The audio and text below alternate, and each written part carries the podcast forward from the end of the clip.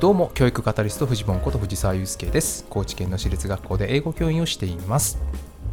さてえ今日なんですけれどもコラボ企画ということでですね Google 教育者グループの中でも、えー、おそらく、えー、最も広い、えー、統括地域を持っていらっしゃる GEG 富士のリーダー、えー、野中淳さんにお越しいただいております。野中さんこんにちは。こんにちは。よろしくお願いいたします。よろしくお願いします。GEG 富士っていうのがね、あのまあ、GEG って何っていう方もいらっしゃるので、ちょっと簡単にこの GEG 富士ってどんなことをやってるのかっていうのをちょっとだけお聞かせいただいてもいいですか？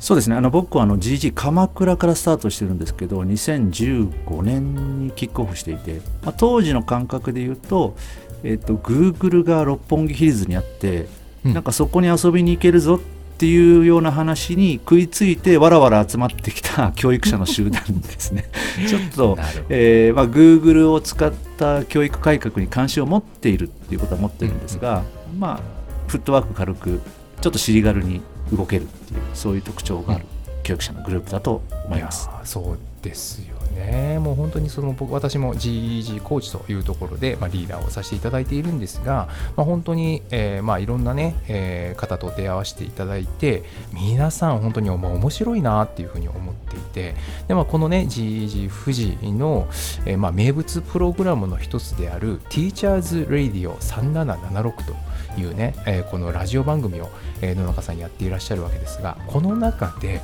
まあ、全国の GEG リーダーに話を聞くというそういうプログラムをやっていらっしゃってで私も実は先ほどえー、出演を させていただいて、えー、ですね、まあ、少しだけ話をさせて、えー、いただいたところだったんですが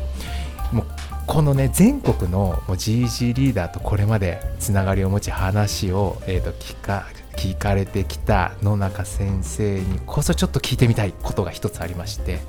まあ、このラジオ「幸せな教員になるなるラジオ」というタイトルなんですがズバリ幸せな先生の共通点って何だと思いますか？もしそうだなんか幸せな先生になるコツみたいなのがあったらちょっとお話聞きたいなと思うんですがいかがでしょうか？あの GG リーダーが幸せだという前提でのお話になるわけですね。はい、はい、私の目から見たら本当幸せなんですよねみんなね。うん、はい、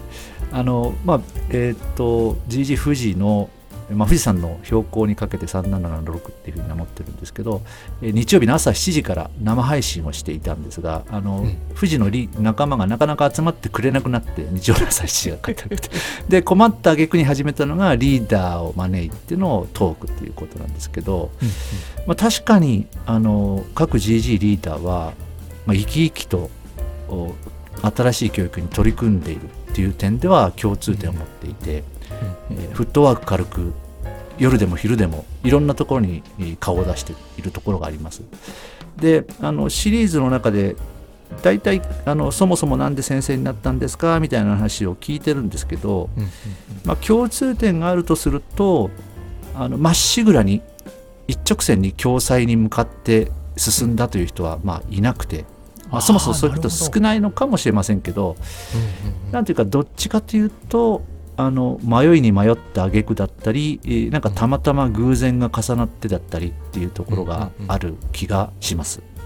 うん。なるほど。これ面白いですね。なんかそういうとこに来る先生っていわゆるザ先生みたいな人が多いのかと思いきや意外とそうでもないという。まああの多分今の時代特に珍しくなったのかもしれないですね。あのしばらく、えーと教員になりにくいという時代が続いて多分90年代とか0年代とか。でその時代っていうのは本当にまっしぐらに共済の勉強をしてまっしぐらに教員になるっていうタイプの方が激しい競争を勝ち抜いて、え先生になるっていうことだったんですが、その前はどっちかっていうといわゆるデモシカ先生みたいな、あの感じで先生になるつもりはなかったけれども先生しかなれないよね先生にでもなるかなみたいな、えー、先生が多くて。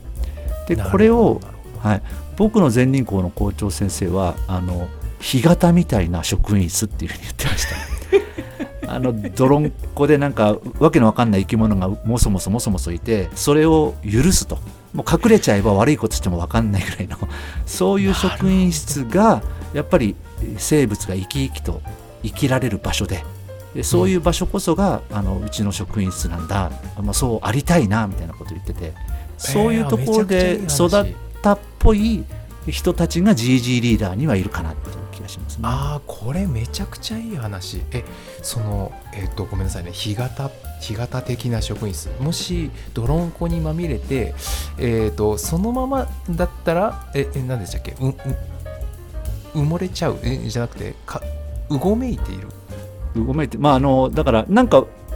いろんな自分でやりたいことを勝手なことやったりしていやそれはちょっとどうなのかって他の人が見るようなことでもやっていられるのは泥の中だからですよね。あそうかそうかそうかそうですよねでその中で育まれる何かこの面白いものみたいなものがなんていうのかその GG リーダーの方とかあの、まあ、エネルギーの源みたいなところに実はなってるのかもしれないですね。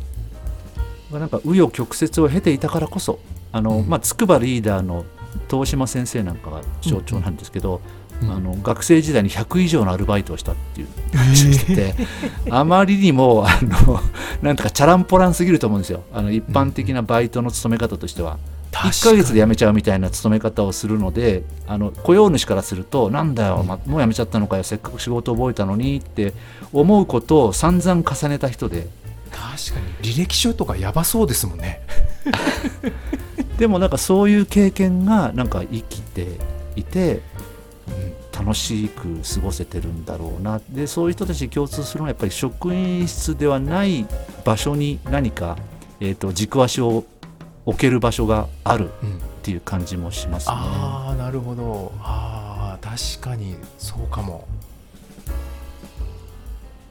やっぱりそうなんですよね。職員室の中だけじゃなくて外の空気を吸っていてでそこで何かしら活動をすることでエネルギーをもらってまたそれをサイクルとして回していくみたいな。なんかそんなイメージありますよね。そうですね。なんかムツゴロウで言うとあの干潟にいますけどなんか普段あ泥の中にいるじゃないですか。でうんうんうんヒュッと顔出すじゃないですか。あの顔出した瞬間が職員室で仕事をしてる瞬間なんですよ、多分。あそっちが仕事 そうそうそうそう。で、なんか、キョロキョロって見て、まあ一応仕事いますよみたいなことだけ言っといて、また泥の中潜っちゃうみたいな、なんかそういうイメージですかね。なるほどいや面白いですねなんか職員室を干潟で例えるって初めて聞いたななんかすごく示唆が深いかもいいっすねいいですね。まあ僕じゃなくて、その校長が言ってた話なんですけど。へいやありがとうございます。なるほど。いやでもこれはね本当に何ていうかまああの私の思いとしてはこのラジオを聞いているねあの皆さんが、えーちょっとでも、働く中で、えーま、気持ちよく働けたりあるいはワクワクしたり生き生きして働けたらいいなというふうな、えーふうに思っているんですが干潟的な職員室。いやもしかしたらこれちょっとヒントあるかもしれないですね。いや、でも、普通はあのホースで水まいてきれいにしたくなりますよね。そうか泥ですもんねそこね。見た目あんまり良くないですもんね。よくないですよね。そうそれが難しいところですね、きっとね。うん確かに。うんでもねやっぱりそういう、まあ、ある意味そのなんていうのかうんと一見なんていうのか、うん、めちゃくちゃ効率的ではないあるいは綺麗ではない、うんあるいは見通、うんはっきり何やってるかよく分かんないみたいなそういう空間って、まあ、今の時代ちょっと疎まれるようなところもあったりするけどそういうようなものの中で育まれるものも実はあるってことですよね。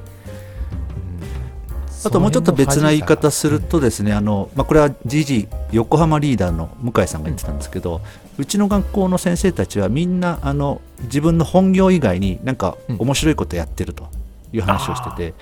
これもなんか通じるものがある気がしますね。向井さん例えばバスケットボールとかサーフィンとかそういうのが大好きとか、うん。ある先生はなんか釣りがすごい得意でとか、うん。もうそれはプロ裸足だったりするみたいな。なんかそういうものを持ってる人たちが集まって職員室を形成してるとなんかその職員室全体がハッピーになっていくのかなっていう感じがします、確かに。そうですよね。まあねやっぱりこうどうしてもこう忙しい教員生活だともう家と学校おあとは部活動のフィールドぐらいでこう行き来して自分の人生がなんか終わっちゃってるみたいなそういう先生ももしかしたらいるのかもなと思ったりするんですがそんな中でもやっぱりねなんか自分の、ま、趣味の部分だったりっていうのを充実させたりとか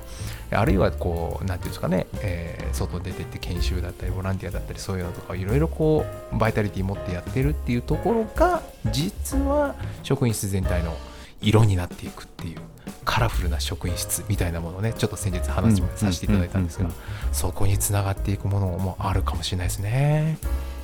知れないですね。まあよく言われることなんですけど、まあ、リーダーたちを見てると確かにそのサードプレイス的なものっていうか、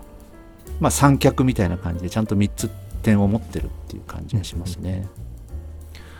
なるほどありがとうございます。いやねいろんなところの話を聞かれてきた野中さんだからこその言葉がちょっと聞けてこれ重みあるなというふうで思いましたがいかがでしょうか？皆さん何かの参考になれば幸いです。走り出せば風向きは変わる。